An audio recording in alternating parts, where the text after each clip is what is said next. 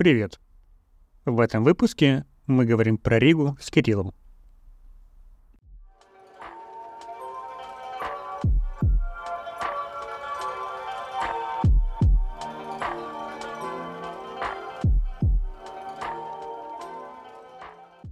Первый вопрос у меня всегда, чтобы участник представился и рассказал, кто он такой и кем он был до февраля 2022 года.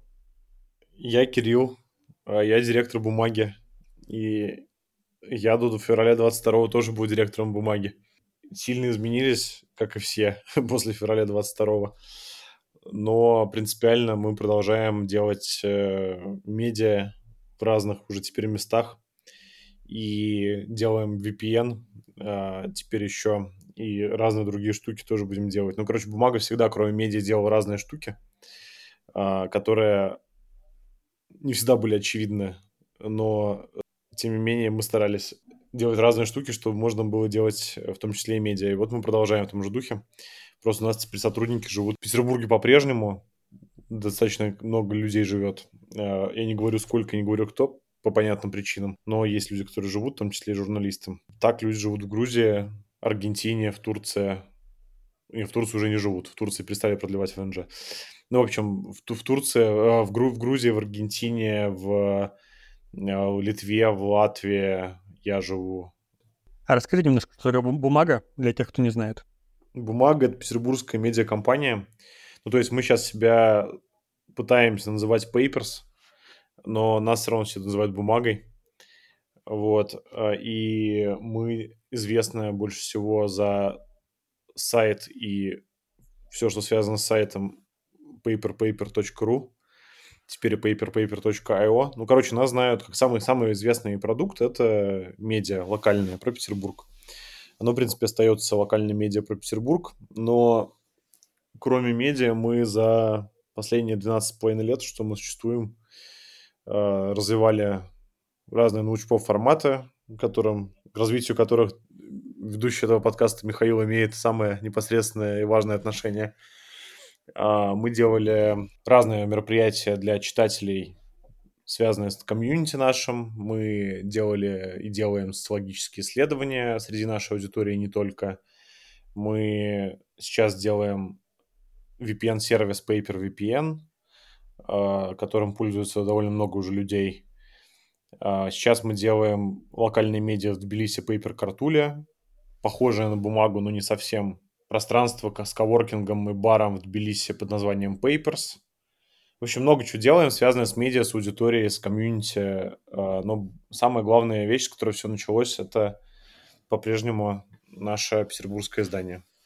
Я помню, вот когда война только нач... подходила к свершению в декабре, я помню, читал всякие новости в Нью-Йорк Таймс, где американские СМИ сходили с ума и писали, что скоро возможна война. И я вот в тот момент поймал себя на ощущение, что, блин, вы не совсем с ума сошли, какая война? Видимо, совсем американская разведка нифига не понимает, раз такую чушь пишут. Это как раз в декабре было. А потом сами, сами понятно, что произошло.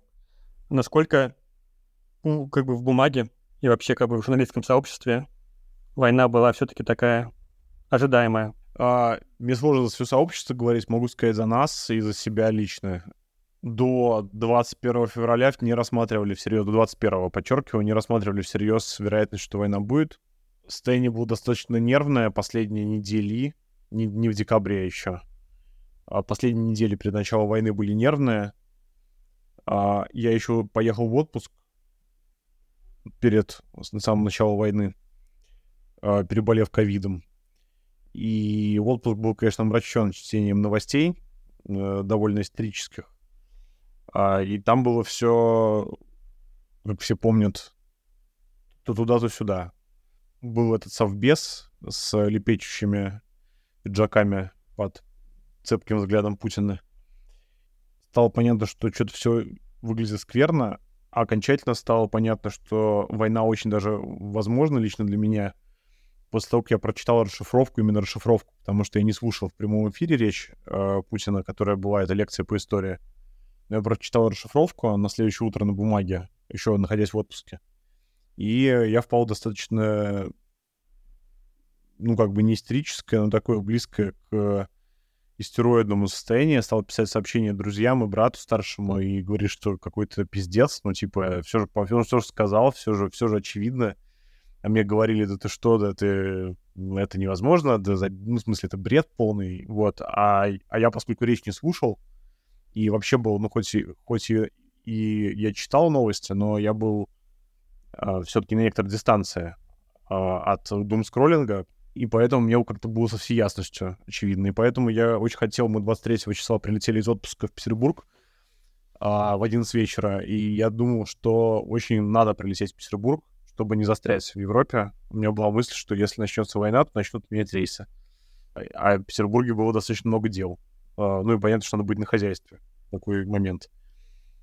Да, ну и как бы 24 числа, ну я типа засыпал до трех часов ночи. Меня было нервное состояние, я уснул, проснулся уже там, в 6 утра от э, пуша бумаги, или там раньше, вот, ну и уже дальше стали раз, разбираться с проблемами. Короче, короче если, если отвечать вопрос, э, типа, это было, ну, на момент 24-го не было, знаешь, как, то есть это всем был шок, но не было ощущения, что это э, прямо как снег на голову, а до, 20, до, до этого момента, да, мне казалось, что все полная ерунда, и поэтому, знаешь, когда я сейчас читаю новость, что там американская разведка сообщила, что Азербайджан может торгнуться в Армению. Я думаю, такая ерунда. А потом думаю, не, что-то как-то мне вот уже, я уже это проходил. Вот, поэтому надо, наверное, внимательнее относиться к сообщениям американской разведки. Это правда. Я после этого сообщения сразу вывел все, все деньги, которые у меня в Армении были, в другие банки. Потому что лишний раз ты реально не, не, не предугадаешь. Окей.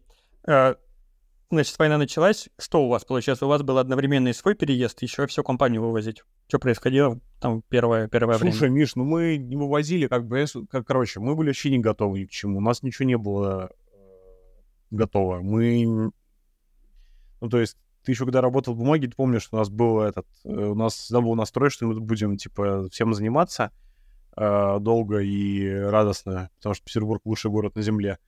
И мы бы занимались, как бы у нас не было никаких планов, и мы, в принципе, последние там тоже во время ковида, тоже, наверное, помнишь, мы там обсуждали, что, типа, надо бы что-то придумать, что-то делать за рубежом, но до этого не доходили руки, потому что это выглядело как что-то, ну, как бы потенциально важное, но не супер горящее, и поэтому ты всегда это откладываешь. Вот, поэтому мы стали судорожно думать, куда уезжать, и, конечно же, так же, как и все, уезжали на... Ну, то есть на что, что для нас стало триггером? отъезда. Уезжали мы в начале марта. Прежде всего журналиста, как бы журналистская часть организации.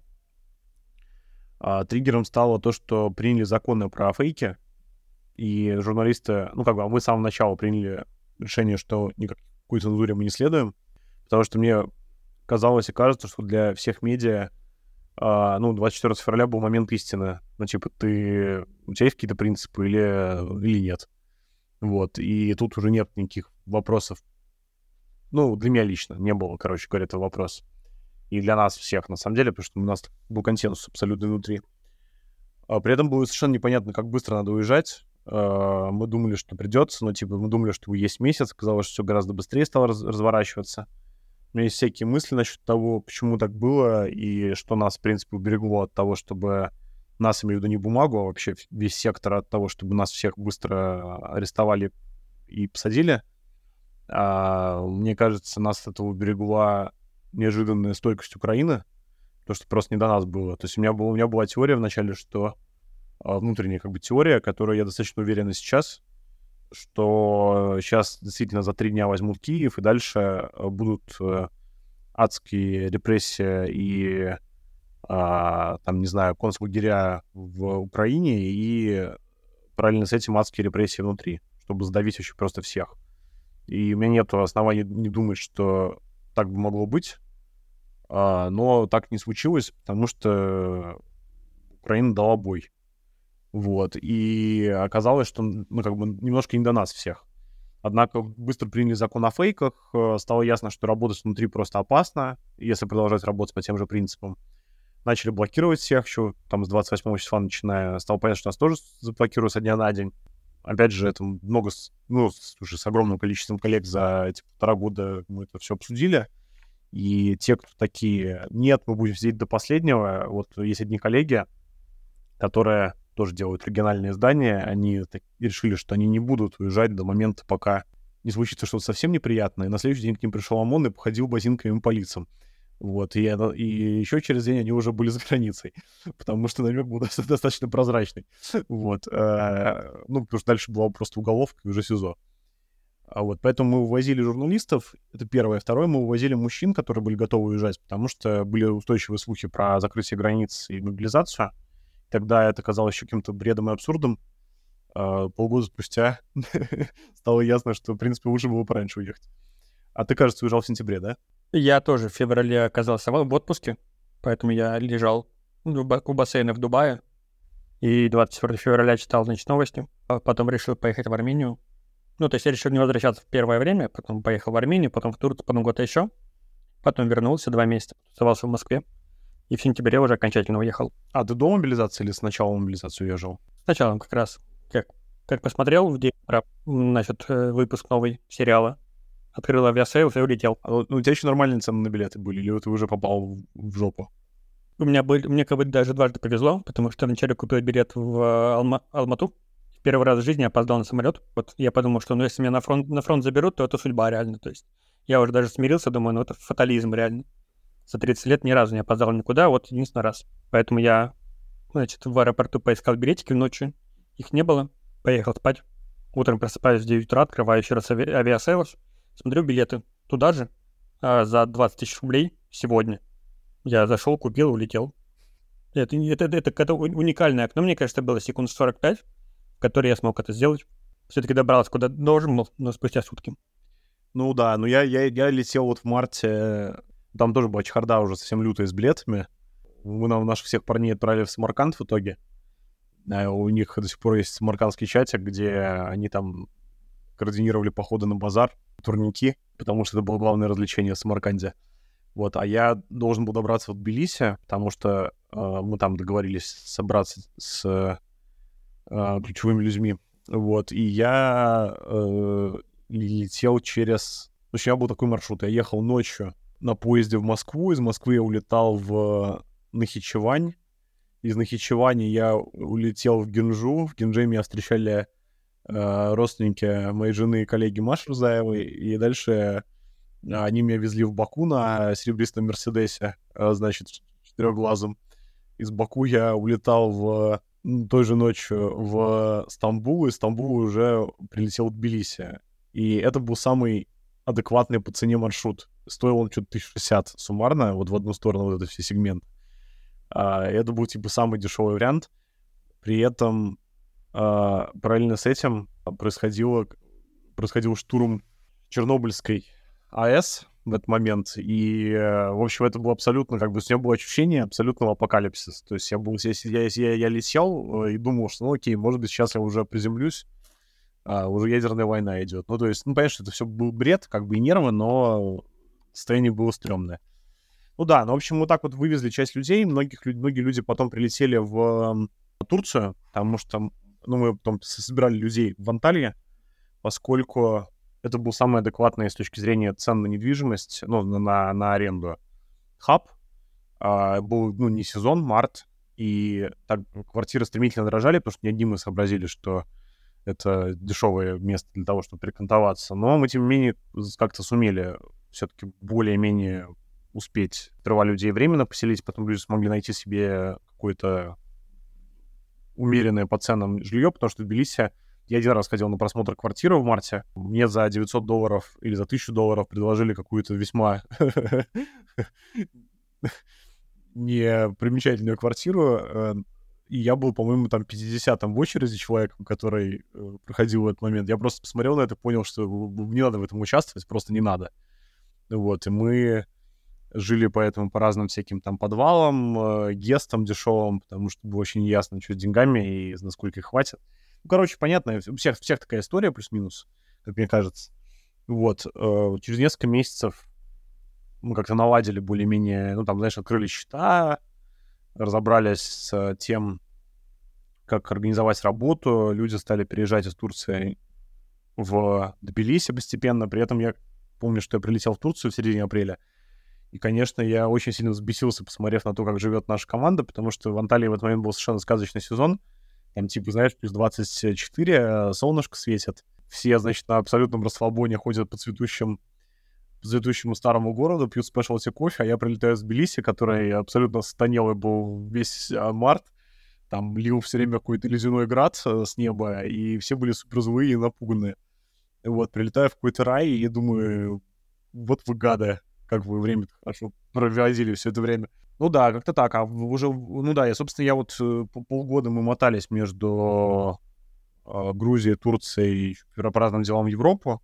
В, в июле, когда уже мы наладили работу бумаги в Грузии, мы поняли, что нам надо разбираться с, как бы, с Европой, как-то как жизнь... Ну и вообще в целом нам просто была возможность, которая нам предложили, а мы не, не знали с начала войны, что можно, благодаря тому, что мы делаем независимые медиа, получить визы D долгосрочные в Латвии.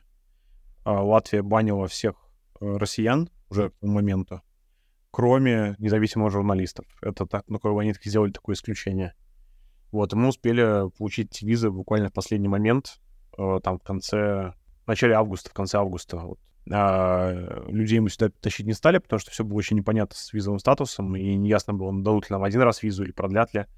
Но в итоге, в итоге даже ВНЖ удалось получить. Вот в этом году мы получили ВНЖ, и, э, ну, как бы теперь, теперь можно сказать, что я живу в Латвии. Хотя этот вопрос, где я живу, он э, достаточно юмористически во мне отзывался, э, вплоть до последнего момента. Ну, потому что мы еще в Аргентину слетали на три месяца, э, родили там ребенка, и, в общем, все время ездили, и, э, в принципе, после отъезда из Петербурга мне стало все равно, где жить, поэтому я к этому отношусь достаточно спокойно. Сколько, во-первых, бумаги сейчас работает, и как они разделились в итоге между теми, кто остался, а кто уехал? Слушай, ну, я, как уже сказал, я не говорю, кто остался и сколько осталось. Осталось э, не очень мало, но не очень много людей. В основном это люди, которые не занимаются журналистикой, занимаются там всякими комьюнити делами на нас и э, проектами, ну, project management и так далее. Э, остались те, кто по личным причинам не хотят уезжать. Ну, то есть у кого-то там семейные обстоятельства. Ну, как, как всегда, на самом деле. Мне кажется, сейчас, сейчас, в принципе, это этот вопрос, он достаточно стандартно, э, имеет стандартный ответ для абсолютно всех. То есть остаются в России те, у кого нет возможности э, работать за, за пределами России, и те, у кого нет возможности уехать по личным обстоятельствам, потому что родственники пожилые, медицина нужна, потому что она довольно хорошая в Петербурге и в Москве. Это, кстати, один из, одна из тем, которая, мне кажется, мало, на самом деле, обсуждается публично, и тем более в медиа. Вообще-то в Петербурге и в Москве охеренно лечат всякие смертельные заболевания потенциальные, типа рак и прочее. Экзистенциальный ужас, который ты испытываешь от того, что ты можешь заболеть чем-то неприятным вдали от России, не имеет до возможности вернуться или с очень большими рисками, да, имея возможность вернуться, это, конечно, э, тема, которую ну, люди начинают обсуждать, э, когда есть для этого пространство. У нас внутри организации политика такая, что мы говорим, что мы собираем, ну, то есть понятно, что у нас, как у медиа, есть чуть больше, будем говорить, прямо привилегий в плане легализации людей. Это, на самом деле, тоже достаточно трудный, долгий и нестабильный процесс. Наверное, сам в курсе, как люди приезжают в Европу, и, типа, в Европу, в принципе, сейчас возможность приехать есть, если у тебя есть Blue Card, а, ну, то есть ты там высокооплачиваемый, высококвалифицированный человек, эта возможность у нас такая же, как у всех, но у нас э, часто, ну, мы часто мы не можем обеспечить доход, соответствующий блюкарду в самых богатых странах. Не в самых богатых странах можем, но туда люди не особо хотят ехать.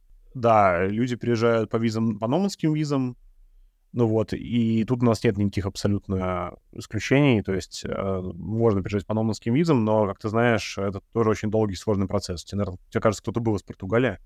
Да, да, да, да. Там, ну, Португалия какой-то вообще отдельный кейс, который непредсказуемый. Стоит по 10 месяцев, то есть, мне кажется, выигрывают те, кто... Э, не то, что выигрывают, а, типа, какой-то разумный план у тех, кто, да, приезжает и планирует через два года по оседлости получить документы, просто не выезжает на тут два. Но это тоже не всем подходит, мягко говоря. А, соответственно, ну да, у нас там есть не, не, некоторое количество возможностей там легализоваться, как вот я легализовался, в частности. Но это, на самом деле, тоже как бы кажется, будто бы это, типа, быстро. Знаешь, со стороны может показаться, вот журналистов легализуют. На деле это занимает год. Ну, типа, с момента, как мы начали процесс легализации со всей помощью и исключением бла-бла-бла, это заняло год.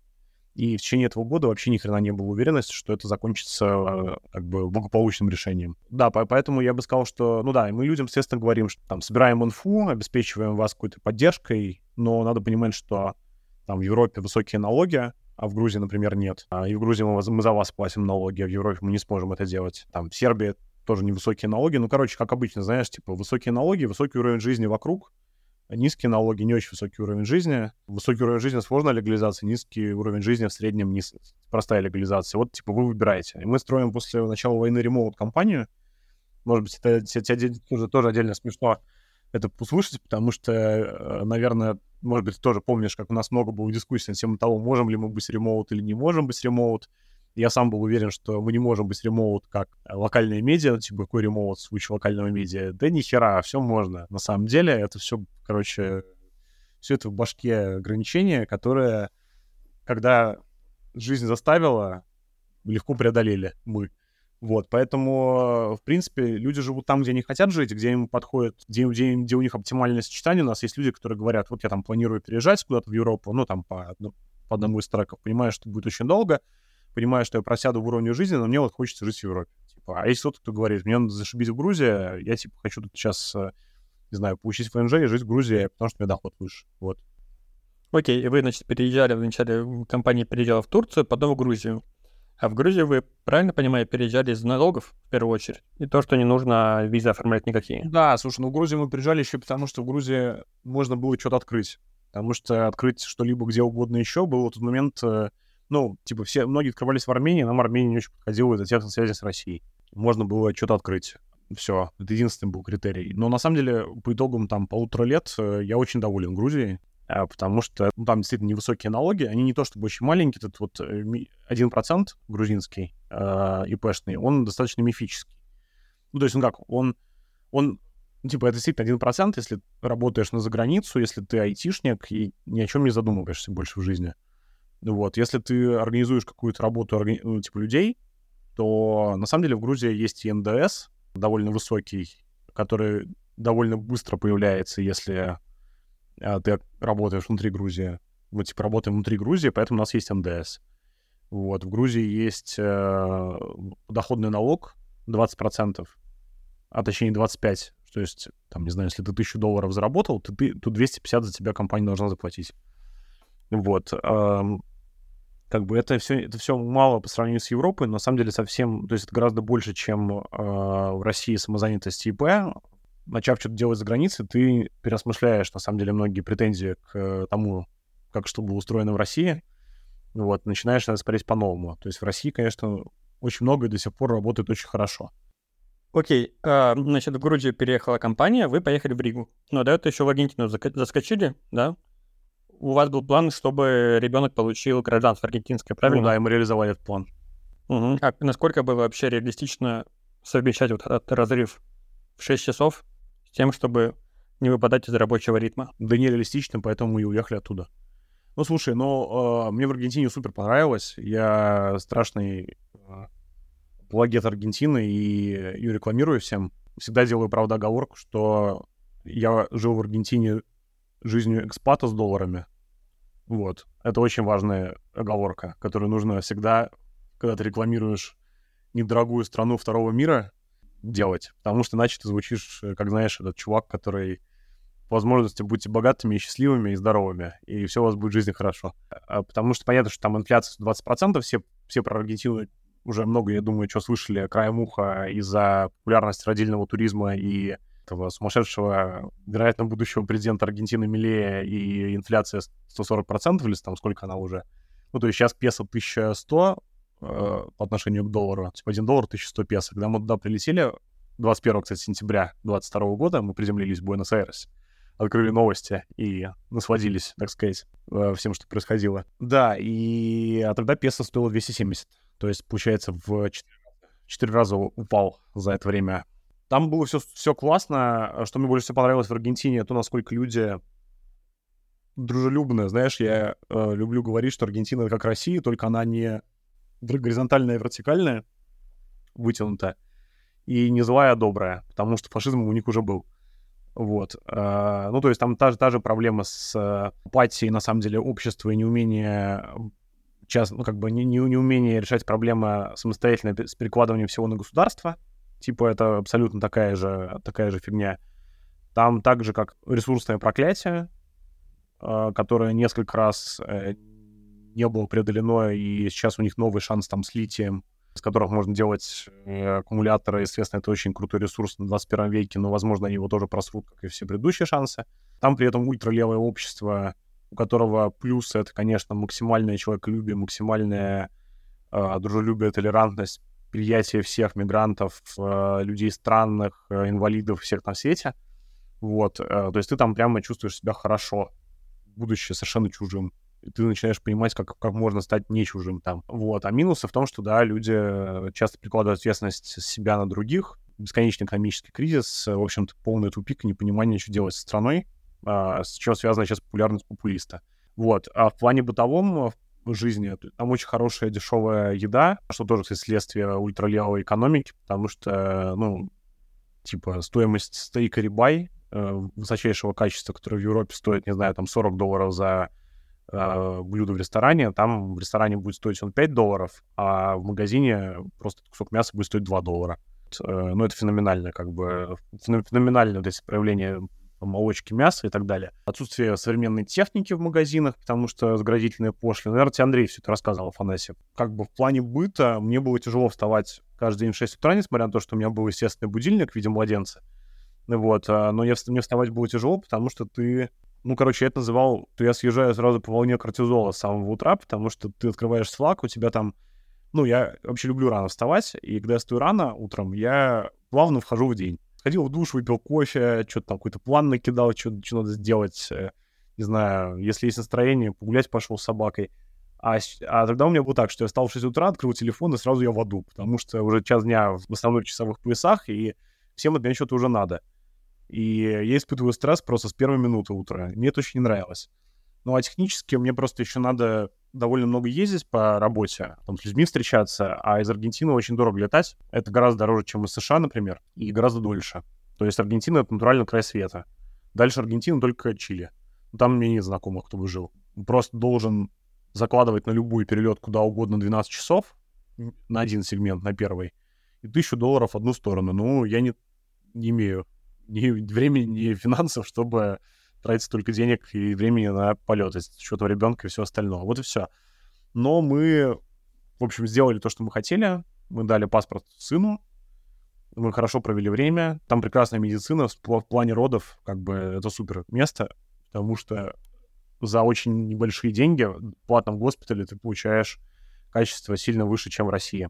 А, и сопоставимое, там, не знаю, с США, может быть, и лучше. Опять же, ввиду этой ультра, ультралевой, как бы, ультралевого подхода, там все очень человеколюбиво и дружелюбно. Ну да, сделали документ ребенку, плюс э, у нас безусловное право на гражданство рассматривается в аргентинском суде, но пока мы не в стране, это может длиться бесконечно.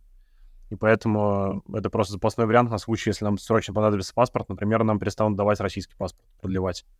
Как ты понимаешь, это нереальная перспектива ближайших лет.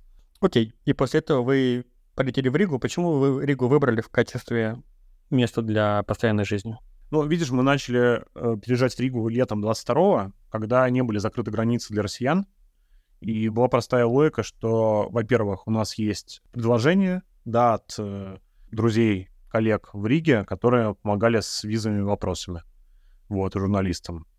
То есть был некий трек, по которому можно было идти, с одной стороны. С другой стороны, близко к России — это значит, что можно встречаться с родными э, без больших расходов. Ага. В итоге оказалось, что это просто... Э, я родителей дважды привозил в э, Латвию через Норвегию, это вот через Киркинес, там вот как бы они у меня живые, в общем, люди, и мало того, что это просто адски дорого, так это еще и очень тяжело физически, но никаких вариантов других нет, а им хотелось на внук посмотреть. Рига очень похожа на Петербург, и я Ригу, Ригу хорошо знаю.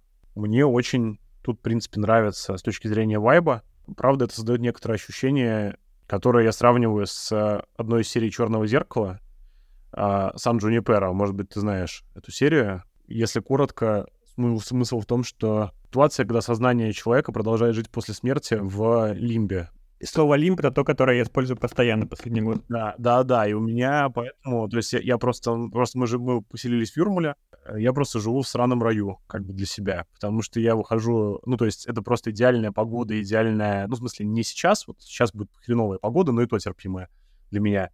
Uh, но вот там с, условно с апреля по октябрь это не жарко, не холодно, достаточно часто солнечные, иногда облачка, uh, там мхи, лишайники, сосны, море, э, Балтийское, э, сосный песок, мох.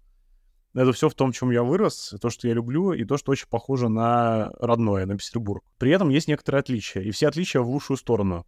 Если говорить, ну, без сантиментов, в лучшую сторону. Например, есть отличие под названием «не так адски холодно», «не так сыро» и «не так темно». То есть все чуть-чуть лучше, но это очень чуть-чуть очень влияет. Потом есть отличие под названием «нет людей».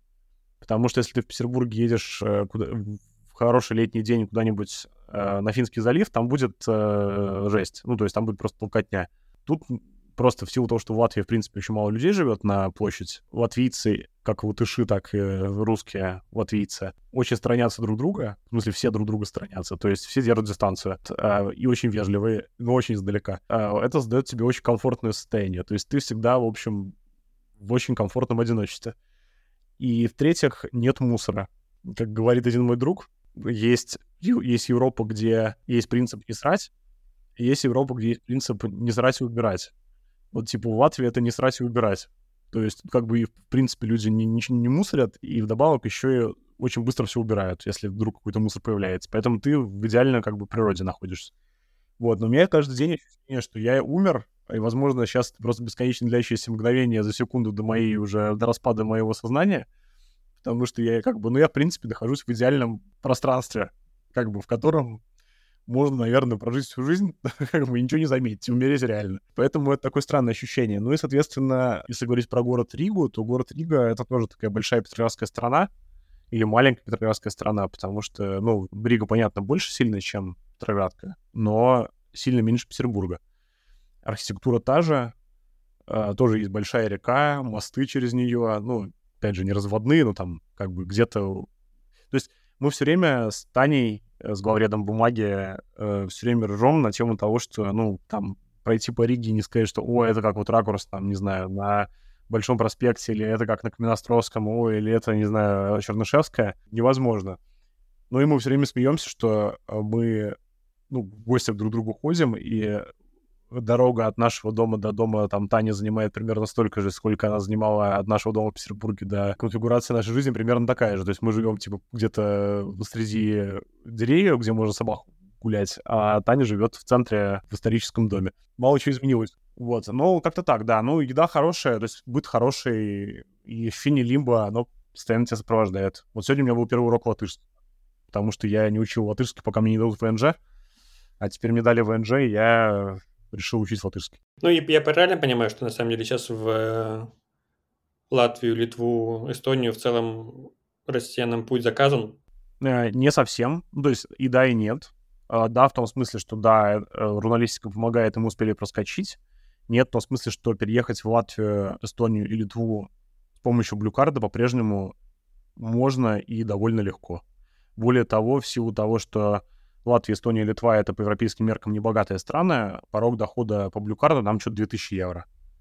Вот, 2200. То есть это, короче, не, не Германия, где, по-моему, 4 или, ну, что-то такое, где там уже ощутимые сильные деньги. Не, не самая несусветная зарплата. Соответственно, это по-прежнему работающий трек, но нужен, понятно, работодатель местный, который тебе готов э, сделать тебе э, приглашение и пройти нужно там все эти процедуры. Вот. По Блюкарду нет никаких проблем. Есть проблема по обычной рабочей визе, и обычной рабочей визы не дают. Просто обычная рабочая виза — это простой трек, когда ты, типа, нанимаешь человека с любым, любой зарплатой, как бы приглашаешь его, он раньше работал, а теперь не работает. Ну, невозможно. А Блюкард работает. А в целом отношение к русским? Это как бы второй, второй, мне кажется, регион, куда люди, которые уехавшие россияне, мне кажется, опасаются. Насколько там это внутри реально это ерунда полная, потому что, э, скажем так, мне, мне и в Грузии некоторая скепсис по поводу там переживаний. То есть я, естественно, очень много, очень много сам стебусь, и, и мы внутри стебемся, внутри бумаги очень много про покрашенность на стенах. Ну, очень много мемов, шуток про это. Я с моими грузинскими там друзьями, которые у меня появились, это все время обсуждаю. Ну, короче, люди... То есть, понятно, что я там сейчас не живу, я там полгода прожил, и э, теперь я там наездами. Ну, где-то я раз, где-то неделю в 2-3 месяца провожу в Тбилиси. Лично в офлайновом общении не сталкиваюсь с обращенной ко мне какой-либо агрессией или какими-то вообще проблемами. А наши коллеги иногда сталкиваются с отказом давать интервью а, любым русскоязычным СМИ, при том, что у нас есть грузинская версия, но как бы это типа политический жест. При этом в личном общении, ну как бы нет. То есть, ну, сами понимаешь, сложностей много, но, а, но это не так страшно, как кажется со стороны. То есть я вообще всегда люблю говорить, что это нет более русофобской страны, чем Россия. Абсолютно, с моей точки зрения, истина. Вторая, э, вторая истина стоит в том, что любого русского беспокоит, русского россиянина беспокоит, кто нас любит или не любит, но суровая правда в том, что на всем нас насрать просто. Э, как бы в основном, то есть всем просто нет никакой разницы, и нет, нет никакого вообще интереса, никакого дела. Причем чем дальше от России, тем вообще тем меньше дела всем до нас. А почему-то мы как бы мы мыслим в категориях, что у всех есть какое-то отношение к нам, на самом деле его нету. В основном всем просто пофигу. Если ты нормально себя ведешь, соблюдает правила приличия, то, в общем, все в порядке. Латвия в этом смысле удивительное место, потому что это абсолютно билингвальная страна. Здесь есть проблема, связанная с негражданами. А, это отдельная большая тема. Вообще все это, весь этот феномен неграждан в балтийских странах. Многие неграждане, на мой взгляд, достаточно обоснованно обижены на Латвию, не учат латышский.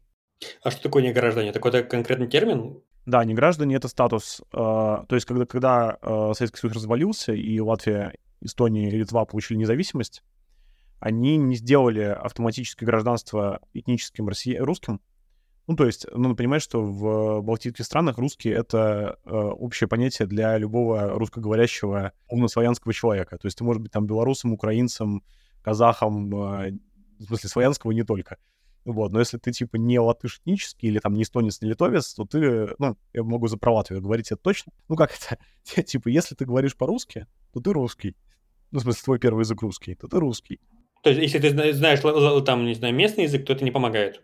Да, да, да. Более, более того, русские, э, русские латвийцы вот нашего возраста и младше, они, как правило, тотально билингвальные. То есть они, как правило, знают латышский и русский одинаково. А, билингвальный, в смысле, они русские знают. А почему думал, что по-английски они знают, английский? Не-не, билингвальные русский, русский и латышский. То есть в этой стране просто люди говорят... Э, то есть совершенно стандартная ситуация, которая не представляет собой конфликт или позу, когда один говорит по-русски, другой говорит по-латышски, и оба друг друга хорошо понимают, потому что оба знают оба языка. Но просто одному удобнее так, другому так. Вот. Плюс э, я начал рассказывать про неграждан и про то, что есть какая-то страта там около 10-15% а, тех, кто не знает латышский а, принципиально, но она сокращается, потому что, как правило, это люди очень старшего поколения, они естественным образом уходят. Вот. Плюс Латвия действительно прилагает последние годы много усилий к тому, чтобы переводить все на латышский, потому что до последнего времени русский был языком, а, то есть он по-прежнему остается бытовым языком, но он был также языком, на котором можно было вести, там, не знаю, ну, были русские версии сайтов, русскоязычные версии сайта всех госорганов. Сейчас их убрали, и как бы волей-неволей ты вынужден э, изучать э, латышский, просто чтобы не, не, не чувствовать себя некомфортно. Не Плюс, э, наверное, слышал новости про то, что там россиян с ВНЖ, с ПМЖ, э, то есть очень сложная история с тем, что многие из тех, кто э, жили в Латвии до развала Советского Союза, получили потом российские паспорта и остались на правах неграждан в Латвии, э, значит, жить с ПМЖ, и сейчас их от них требуют сдавать экзамен по латышскому. И э, это достаточно спорная мера, потому что среди этих людей, естественно, очень много пожилых, ну, прям сильно пожилых. Они всю жизнь прожили в Латвии, они просто получают русскую пенсию, как бы граждане России живут в Латвии. А, и в Латвии тоже, например, получают пенсию. Но это стандартная ситуация вообще для постсоветских стран. Типа очень много таких ситуаций в разных странах, в Грузии в том числе. Вот. И от них внезапно стали требовать под угрозой депортации, значит, сдавать экзамены. И это, ну, как бы это действительно большая проблема, это очень много обсуждается и в местной прессе, и в, латышских, э, в латышской прессе, но типа политический тренд такой, то есть он достаточно после начала войны довольно правый, это, ну, понятно. При этом, э, как бы, политическая риторика латвийских, как бы, политиков, она очень контрастирует с атмосферой. Я приехал из Грузии э, на стреме, потому что в Грузии очень много всяких ритуалов, связанных с языком, там, типа, Гмарджоба, Do you speak Russian, English is better, ну и так далее. Ну, то есть очень много всяких таких вот заморочек, которые нужно соблюдать как ритуал, и все, все будет хорошо. Если все будет хорошо общаться, просто надо соблюсти ритуал. Я довольно быстро выяснил, что в Латвии даже такого ритуала нет. Вот, типа, э, если ты начинаешь... Э, то есть я за год был, наверное, в трех-четырех ситуациях, когда мой собеседник действительно не говорил по-русски и поэтому предпочитал английский, но во всех других случаях человек говорит по-русски. Ну, то есть латыш, э, этнический, потому что просто ну, все знают. И типа ты просто, ну, там, ты здороваешься, не знаю, там, если утром лабрит, если днем лаплен, э, и приходишь на русский, тобой говорят, и это никто не воспринимает проблемой, потому что это обычная ситуация. Ну, то есть... Э, и, собственно, моя мотивация учить латышский сейчас стоит в том, чтобы, когда ко мне обращаются по-латышски, потому что это тоже обычная ситуация, я не чувствовал себя дебилом, который говорит, э, э, чтобы я хотя бы мог понять, что мне говорят, и это, ну, моя довольно сильная мотивация. Сейчас э, мне кажется, что это, ну, типа вежливость какая-то, базовая интеграция. Даже если я здесь, даже если здесь не проживу там много лет, э, а проживу, не знаю, там, ну, несколько лет, все равно, мне кажется, это очень полезно и правильно. Как удается выживать, учитывая, что, скорее всего, все рекламодатели померли? Старая модель работать не должна. А, слушай, ну старая модель действительно не работает. У нас какая-то реклама осталась, но не очень мало. А, основной наш сейчас кэшфлоу — это VPN. А, то есть, э, в принципе, мы... Ну, то есть как? Это, типа, больше половины доходов. Бумаги — это VPN, и это постоянно растет. Внезапно оказалось, что это прям хорошая, большая штука, и мы сейчас очень много, на самом деле, ресурсов инвестируем в то, чтобы сделать ее непотопляемой.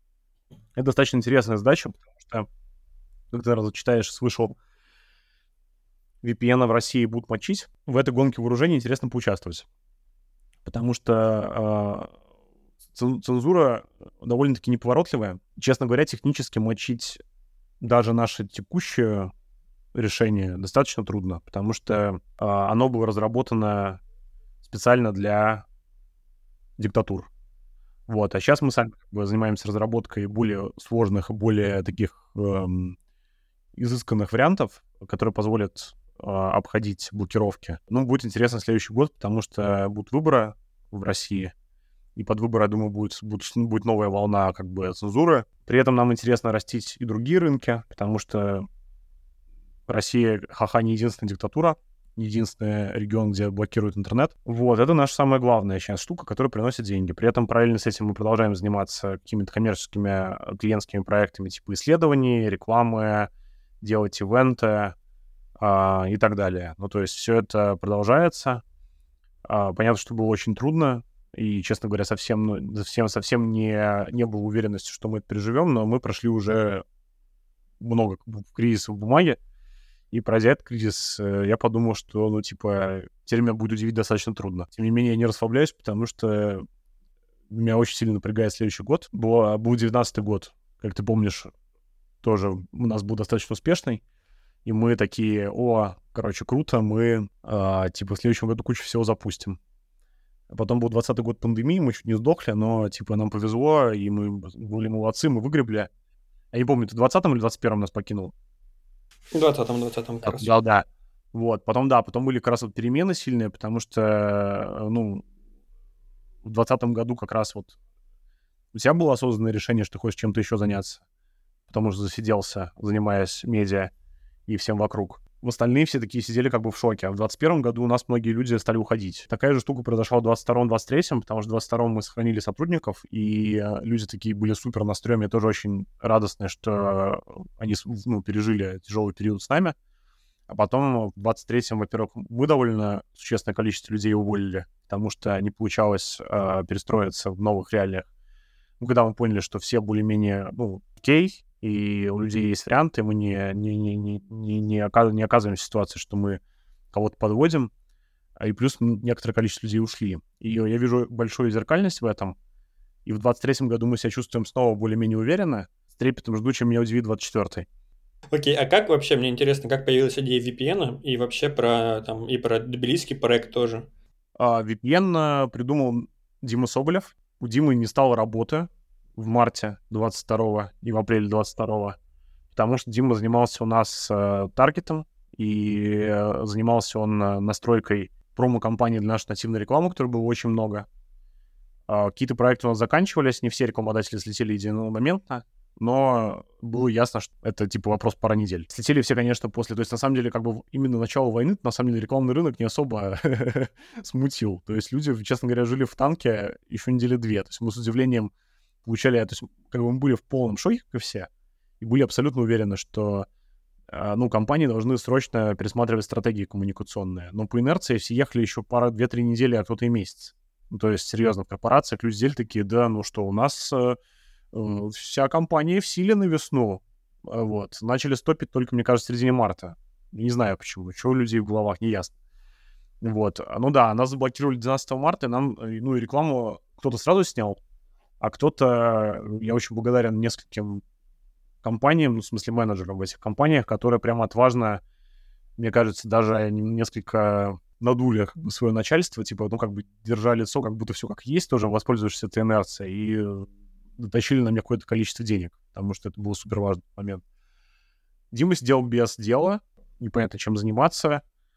А, мы никого, и Диму в том числе, не думали да, увольнять, потому что был супер кризис. Казалось, что это ну, вообще важно, пока хоть какие-то деньги остаются, тащить всех. И Дима придумал, занял свое время тем, что стал изучать варианты, какие есть на рынке а, клиентов VPN, и придумал, то есть он как бы, то есть он, он придумал продукт, который оказался идеальным с точки зрения именно, знаешь, вот продукт market фита, с одной стороны, потому что сложность, типа проблема с VPN в том, что людям сложно освоить технологию. Дима нашел тогда достаточно новый клиент, который сейчас известен довольно, ну, там, не знаю, всем, Outline, вот, понял, что мы можем автоматизировать выдачу ключей, и самое главное — обеспечить поддержку. Потому что главный барьер в том, что люди не знают, как а, настроить, кто им может помочь. Я всегда смеюсь, когда вижу там какие-то посты в соцсетях.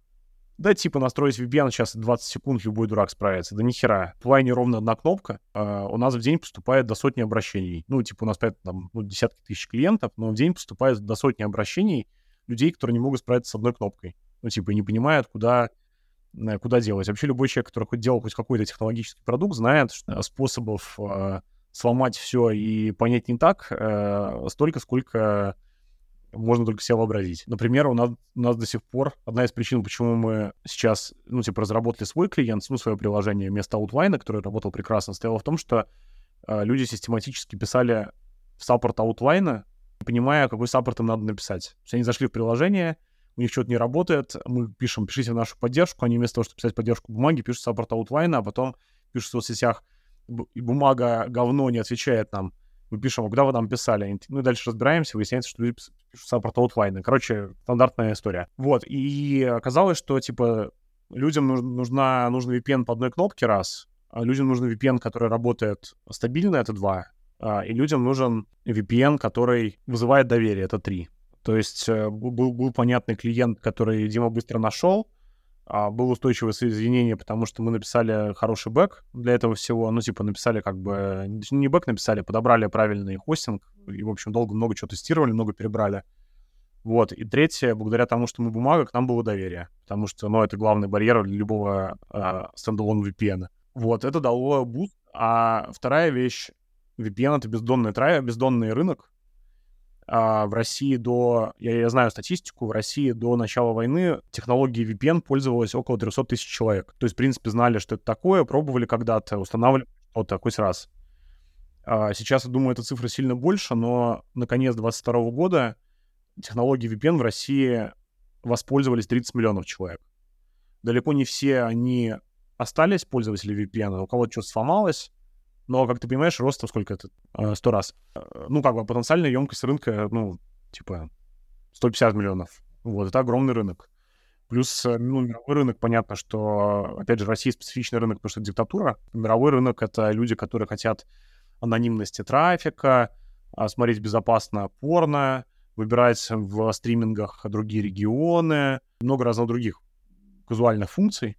Но, впрочем, могу сказать, что у нас тоже базовая use case наших пользователей — это доступ к Инстаграму.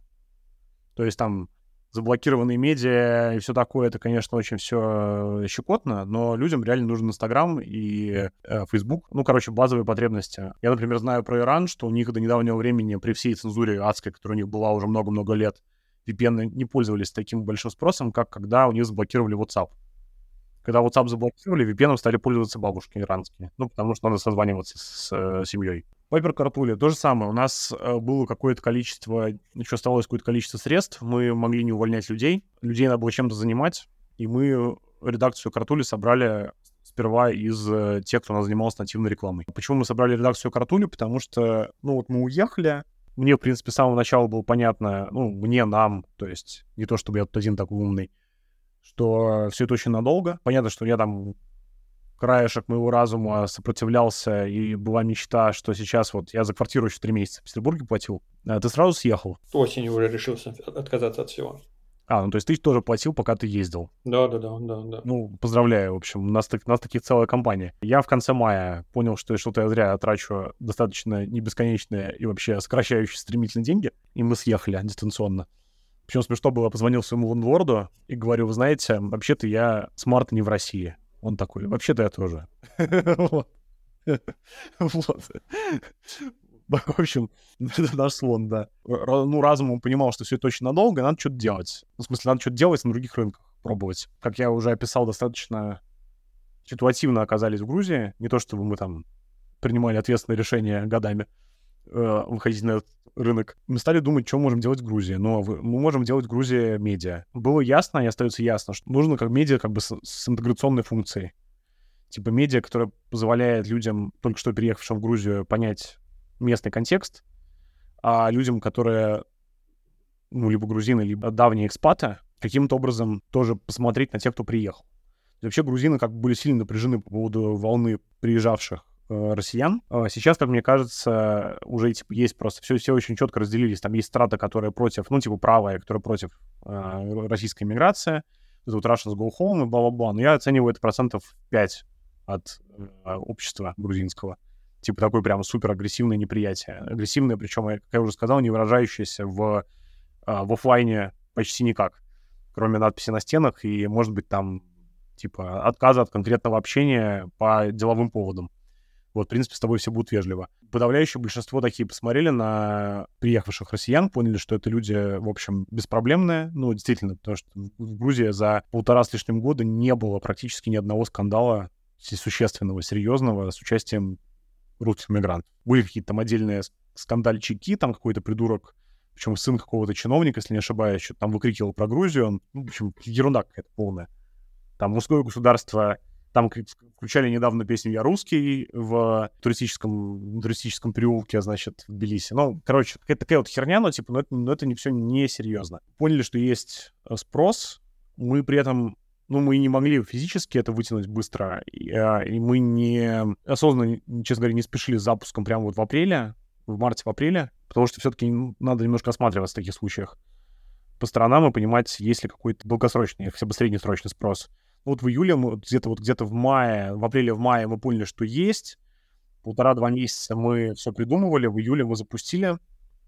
Мы сразу подумали, что мы хотим делать двуязычные медиа, мы поняли, что мы хотим делать медиа базово в соцсетях, потому что нет никакого смысла делать э, сайт, это очень дорого и сложно. Хотим делать медиа, у которого будут связи с офлайном, и мы стали ломать голову, как нам можно делать офлайн, потому что офлайн всегда, как ты знаешь, дорого. Появилась возможность открыть э, пространство, коворкинг, бла-бла-бла, потому что мы запустили в Тбилиси там, с немецкими партнерами программу поддержки российских журналистов, примерно такую же, как э, э, уехавших, примерно такую же, как, как в Риге вот сейчас вот где я сижу вот в хабе. Вот, и получилось, что, типа, партнеры были не против, что мы сделаем то, что нужно для программы, и вместе с тем сделаем какую-то инфраструктуру, которую мы можем использовать как нам надо. Вот, и мы стали в том числе продавать в этом э, пространстве места для работы, делать там ивенты, открыли бар, который э, сейчас работает очень лимитированно, потому что э, мечта открыть бар — это всегда сомнительная идея вот, в сущности. Но это хорошее место, чтобы делать что-то, делать какие-то мероприятия. Ну да, и так вот, в общем, теперь у нас такой связки работает э, грузинская медиа и грузинское пространство. Но, что очень важно, мы хотим где-то к следующей весне сделать вывод, оправданы ли эти инвестиции, потому что понятно, что этот проект по-прежнему как бы работает как инвестиционный, то есть, типа, у нас там есть деньги, которые мы зарабатываем, деньги, которые мы тратим. Это тоже что-то зарабатывает, но в основном это, конечно, тратит. Задача понять, может ли ну, комьюнити, которое начинало, начало теперь уже складываться вокруг Paper Картуля, генерить нам клиентов на коммерческие корпоративные заказы, потому что наша команда делает корпоративные там страцессии, выезды, онлайн э, э, корпоративы с лекциями э, для IT-компаний, и мы хотим сделать спрос устойчивым. То есть у нас сейчас в этом году было скорее некоторое количество ситуативных клиентов, которые к нам приходили, зная, что мы бумагой, мы что-то такое делаем, говорят, можете вы нам сделать умный корпоратив там с лекциями ученых? Мы такие, да, можем. Или мы хотим приехать в Грузию, мы знаем, что вы в Грузии, вы, наверное, шарите в Грузии, можете ли вы нам сделать выезд на природу, чтобы мы попили вина, погуляли, насладились э, красотами и так далее, и вместе с тем провели как-то с толком время, что-нибудь, что сделать какую-то программу. Да, можем, потому что нам нужны деньги, надо зарабатывать.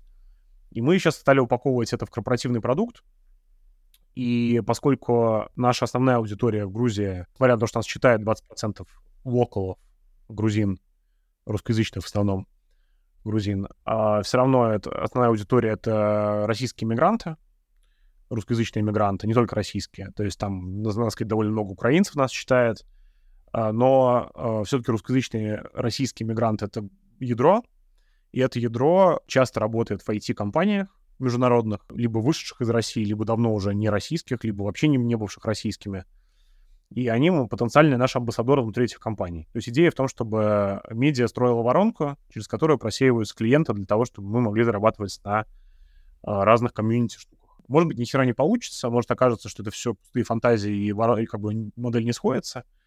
Ну, тогда подумаем, что делать с этим всем. Просто, знаешь, тоже, пока у нас там много народу в Грузии, и людям есть где работать, людям есть как проводить время, мы тут тоже решаем и какую-то свою собственную HR-функцию. Всегда важно в ремоут-компаниях, но нужно, чтобы люди были вместе, а, и желательно физически тоже время от времени. Планы на будущее про ваши личные, про компанию. Насколько вы вообще планируете и что хотите? Розовая мечта заключается в том, чтобы помимо VPN придумать еще столь же успешные в долгосроке продукты айтишные. То есть мы вообще хотим развиваться в сторону IT, что мы давно мечтали, как бы и вот наконец получается. IT на стыке с медиа и комьюнити. Вот. Это наша, наша, типа, цель долгосрочная. При этом мы остаемся медиакомпанией, продолжать заниматься петербургской бумагой. Это наш, как бы, долг. Мы его так для себя воспринимаем. Мы будем заниматься, пока нас ногами вперед не вынесут во всех смыслах. Сценариев, что можно делать с медиа в России, вообще с российским обществом, довольно много, они все плохие. А, чем больше проходит времени, тем у них страшнее и хуже. При этом, по опросам нашей аудитории, большинство нашей аудитории, бумажная имею в виду, остается в России. То есть уехало все равно меньшинство. И это очень важно понимать. Типа, нас читало до войны, мы точно могли померить, нас читало там миллион человек. Когда началась война, нас читало 2 миллиона человек в месяц. То есть, когда нас блокировали, у нас было на пике вот за 30 дней 2 миллиона 400 тысяч человек, типа, читавших наш сайт. А сейчас мы можем мерить только соцсети. Сайт наш заблокирован, его тоже продолжает читать несколько сотен тысяч человек. А, но это большая аудитория все равно, и мы там считаем ее плюс-минус тоже миллион, и мы понимаем, что, типа, уехало условно 150 тысяч нашей аудитории, осталось 850 тысяч. Много народу, которым не очень хорошо. Тем, кто уехал, тоже, может быть, по разным причинам не очень хорошо. Но я все-таки склонен думать, что у людей внутри России проблем посерьезнее, чем у тех, кто за ее пределами. Ну, мы пытаемся сохранять актуальность для этих людей. Это большая, очень сложная тема, которая вообще сейчас на самом деле, в кругу независимых медиа очень много обсуждается, и когда в соцсетях, там, не знаю, люди начинают упрекать независимые издания в том, что они отрываются от аудитории, могу твердить, что это проблема, которую все видят, и внутри тоже, и пытаются с ней работать. Ну, типа, кроме совсем людей, которые уже совсем отъехали, занимаются, не знаю, там, выдачей паспортов хороших русских и всяким прочим стыдом. А, но нормальные журналисты и медиа-менеджеры понимают, что сохранять актуальность на расстоянии очень трудно. Для этого нужно иметь связь с аудиторией, нужно иметь репортеров на месте. Чем более токсичный у нас статус, а, ну, типа, все уже инагенты, вроде как бы уже это обычное дело. Там кто-то нежелательный, а, кто-то экстремист. Это будет, безусловно, усиливаться. Я сохраняю некоторый идиотический оптимизм, в общем и целом. И считаю, что всегда можно придумать какие-то креативные решения. Надо только давать себе отчет в том, зачем. Ну вот зачем, у меня есть ответ. Это 850 тысяч людей, которым нужно не чувствовать одиночества.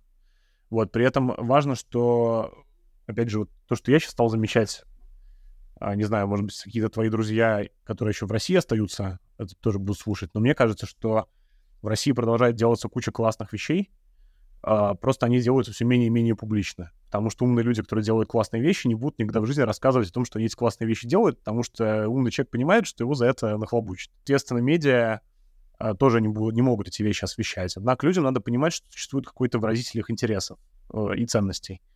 И я надеюсь, что бумага будет оставаться, бумага, в смысле издания Петербургского, будет оставаться таким выразителем. Вот, ну, у нас, как я уже говорил, большие планы там по разработке и улучшению нашего VPN, чтобы люди могли продолжать читать нас и другие издания и пользоваться Инстаграмом, Фейсбуком, смотреть порно безопасно и так далее. Это тоже очень важно. А долгосрочные планы, Миша, не знаю. У тебя есть долгосрочный план? Расскажи мне, если у тебя есть. Не, у меня нету. Я, я живу моментом. Какой у тебя горизонт планирования, Миш? Я забил. Я планировал в начале года, я настолько устал от этого, что я сижу и кайфую. Вот мне тоже так кажется. Решил, до конца года я не буду ничего планировать, ничего не, поменяется. А может, это поменяется. Но пока, пока не надо мне этого. Как ты провел 24 а, июня, день мятежа Пригожина? Какие у тебя были эмоции, как ты встретил мятеж? Очень заинтересованно, очень был богатый на мемы день, мне кажется. Самый богатый день на мемы за последние много лет. Просто мне кажется, что это хороший показатель того, как быстро все меняется, может поменяться. Понятно, что он, как это, Евгений Пригожин не оправдал электоральных ожиданий, возложенных на него. Подвел, да, дядя Женя подвел людей. Ну, может, и слава богу, в целом. Было ясно, что вот позавчера ничего не могло измениться, а вот раз что-то что вот резко меняется. Вот я тоже думаю, что что-то... Это у Юрчука книжка называется, да? Это было навсегда, пока не кончилось. Но пока я учу латышский.